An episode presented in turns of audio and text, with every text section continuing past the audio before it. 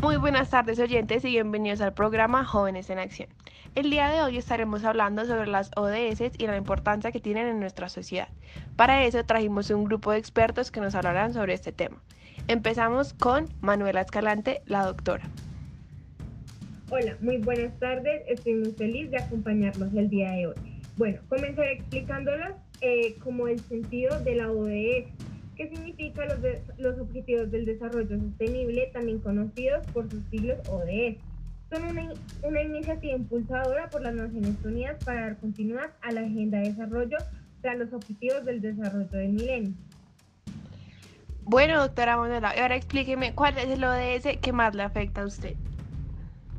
Bueno, el de salud y bienestar, eh, pues más que todo, en vez de, o sea, me ayuda a saber que hemos logrado grandes avances de la lucha contra varias de las principales causas de muerte y enfermedad. Eh, nos ha enseñado que hay una esperanza de vida que ha aumentado muy drásticamente, eh, más la mortalidad infantil, la materna han disminuido y pues hemos cambiado el curso del VIH y la mortalidad debida a la malaria de reducido a la mitad.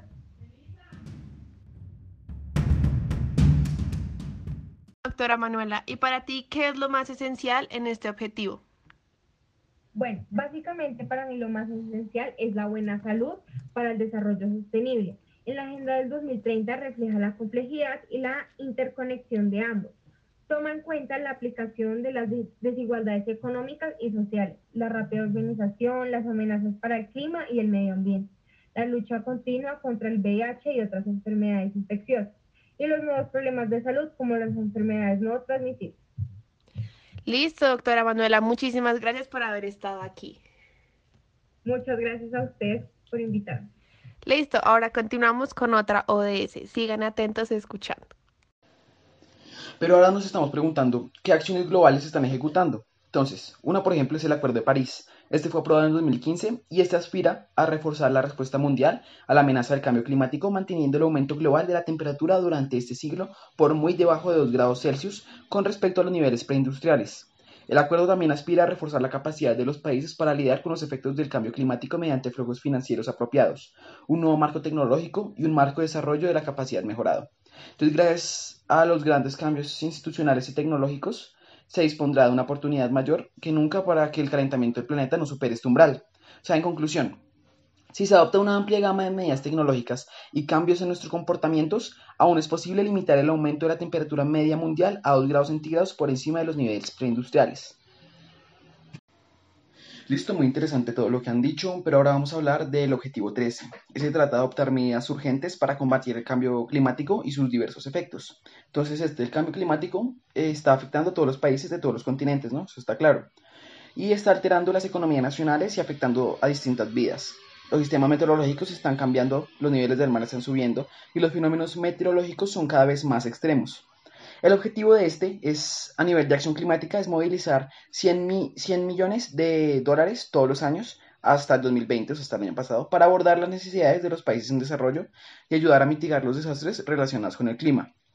Entonces, las emisiones mundiales del dióxido de carbono han aumentado casi un 50% desde 1990 y el 2019 fue el segundo año más caluroso de todos los tiempos y marcó el final de la década más calurosa, que fue de 2010 a 2019, que se, que se haya registrado nunca y en este se aumentaron los niveles de dióxido de carbono y demás gases de efecto invernadero. Entonces son como eh, claves y pistas que nos dejan diciendo como no, el, mundo está cayéndose, se está desbordando y tenemos que hacer algo. Esto es lo que quiere reforzar y quiere remediar el objetivo 13 de las ODS.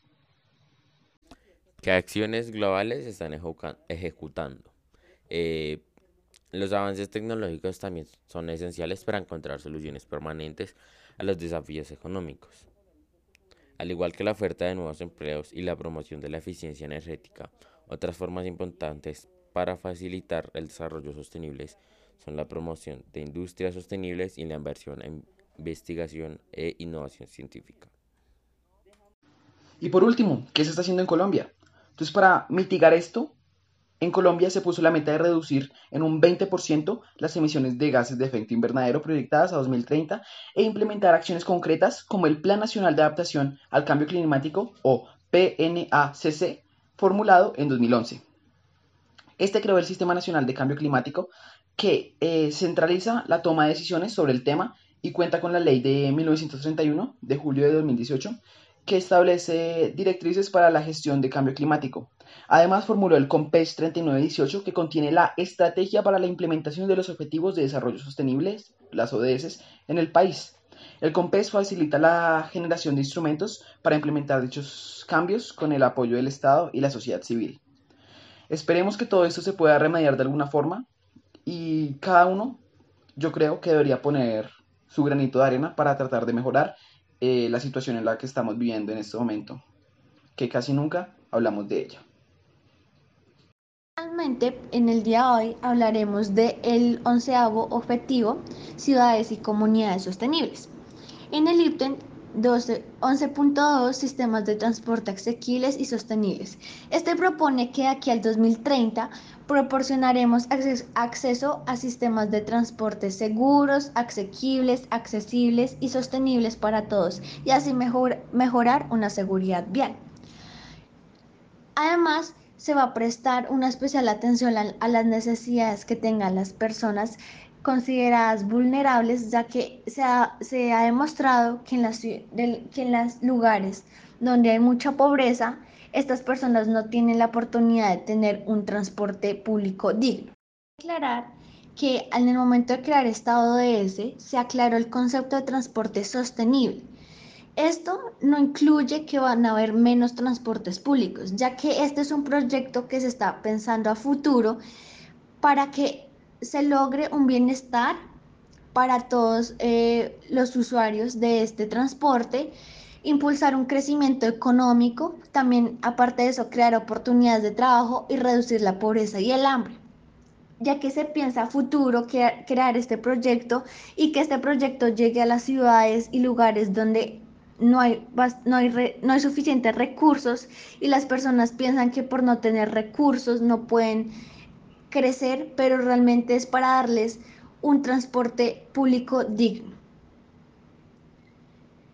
Para realizar este proyecto y este, para que este transporte sea sostenible, se necesita el establecimiento de alianzas como es el gobierno, la sociedad civil y el sector privado, ya que estos tres grupos son muy importantes para poder desarrollar los proyectos, ya que estos van a ser los usuarios que van a hacer que esto funcione. Entonces creo eh, pensando a corto y largo plazo y también ver posibles resultados a corto y largo plazo, ya que estas estrategias van a producir que reduzcan las emisiones de carbono mediante la implementación de nuevas tecnologías. Se estarán preguntando qué acciones globales se están ejecutando para hacer posible estado de eso. Pues resulta que en España hay un sistema de transporte inteligente que se está convirtiendo en un eje de referencia para todas las personas que favorece una movilidad urbana más sostenible y racional. Este planteamiento pues abarca una multitud de cuestiones como la venta y pago electrónico de billetes, la gestión de tráfico, la información sobre los viajes, la regulación de acceso y la gestión de la demanda de las tarjetas inteligentes en el transporte urbano.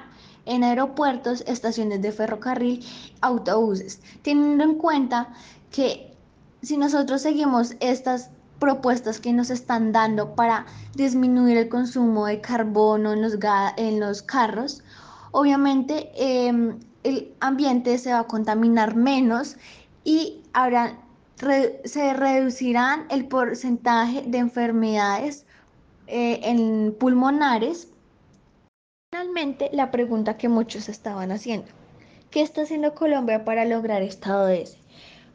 Colombia está integrando diversas alternativas para el desplazamiento y aquellas que especialmente son más sostenibles, como por ejemplo integrar el uso de la bicicleta e impulsar el desplazamiento a pie. Además, está implementando sistemas intermodales de movilidad, ya que estas son fundamentales para incrementar la cobertura y conectar áreas distantes en la ciudad y a sus poblaciones, ya que se, han dado cuenta de que las ciudades que están más lejos em, y tienen que viajar no se encuentran en las condiciones apropiadas los, los transportes públicos y se encuentran en condiciones muy paupérrimas. Así que se está pensando en cambiar todo ese sistema y crear nuevos mecanismos de transporte para que las personas puedan así movilizarse. Aparte de eso, se están creando vehículos a gas y eléctricos, se está incentivando la producción y uso de energías limpias como el biogás y granjas solares. Recuerden que cuando hablamos de desarrollo sostenible, estamos pensando en satisfacer las necesidades del presente sin comprometer la capacidad de las futuras generaciones, garantizando así el equilibrio entre el crecimiento económico y el cuidado del medio ambiente y el bienestar social.